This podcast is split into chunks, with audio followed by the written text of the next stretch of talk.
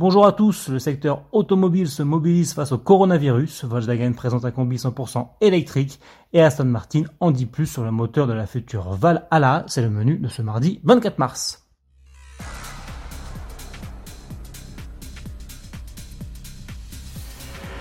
Face au coronavirus, la solidarité s'organise dans le monde de l'automobile. Renault, par exemple, veut mettre des véhicules à disposition du personnel soignant. Le patron de la marque, Jean-Dominique Sénard, a en effet indiqué que 300 Zoé pourraient être prêtés pour que, je cite, le personnel médical puisse se déplacer plus facilement. Dans la même veine, le pétrolier Total va lui offrir au personnel hospitalier 50 millions d'euros en bons carburant, ce qui représente jusqu'à 1 million de pleins d'essence. PSA a de son côté décidé de céder ses stocks de masques aux autorités de santé, soit 335 000 unités au total.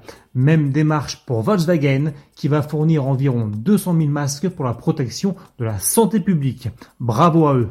Parallèlement à cette bonne action, Volkswagen présente un tout nouveau modèle, le e-Bully. Il s'agit d'un concept car version 100% électrique du mythique Combi. Le constructeur allemand est en effet parti d'un T1 Samba Bus de 1966 et l'a complètement revisité pour en faire un véhicule zéro émission. Il a commencé par en changer le moteur puisque le 4 cylindres de 44 chevaux d'origine a cédé la place à un bloc électrique de 83 chevaux, toujours placé à l'arrière.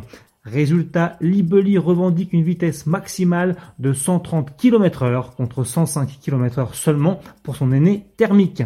Une batterie lithium-ion de 45 kWh est également de la partie pour une autonomie de plus de 200 km alors que la recharge à 80% peut elle s'effectuer en 40 minutes.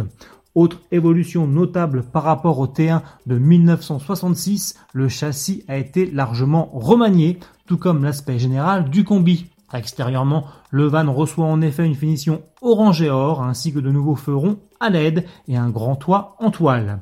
À bord, outre un nouveau levier de vitesse, on retrouve aussi une sellerie cuir bicolore, un plancher en bois massif, un petit écran numérique dans le compteur ou encore une tablette intégrée dans la console de plafond. Vous êtes sous le charme Alors sachez que l'entreprise e-Classics, partenaire de Volkswagen Véhicules Utilitaires, prévoit de transformer le T1 en Ibeli contre la somme de 64 900 euros minimum. Avis aux amateurs, les conversions des T2 et T3 sont également possibles.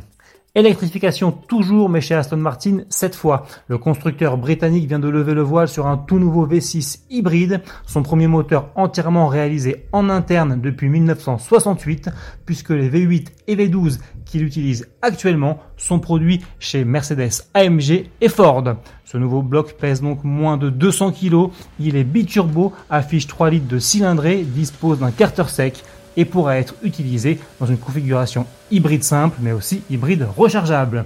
Il fera ses débuts en 2022 sous le capot de la supercar Valhalla et devrait alors développer environ 1000 chevaux. Par la suite, il s'installera sur d'autres modèles à moteur central arrière de la marque et notamment sur la prochaine Vanquish. Salut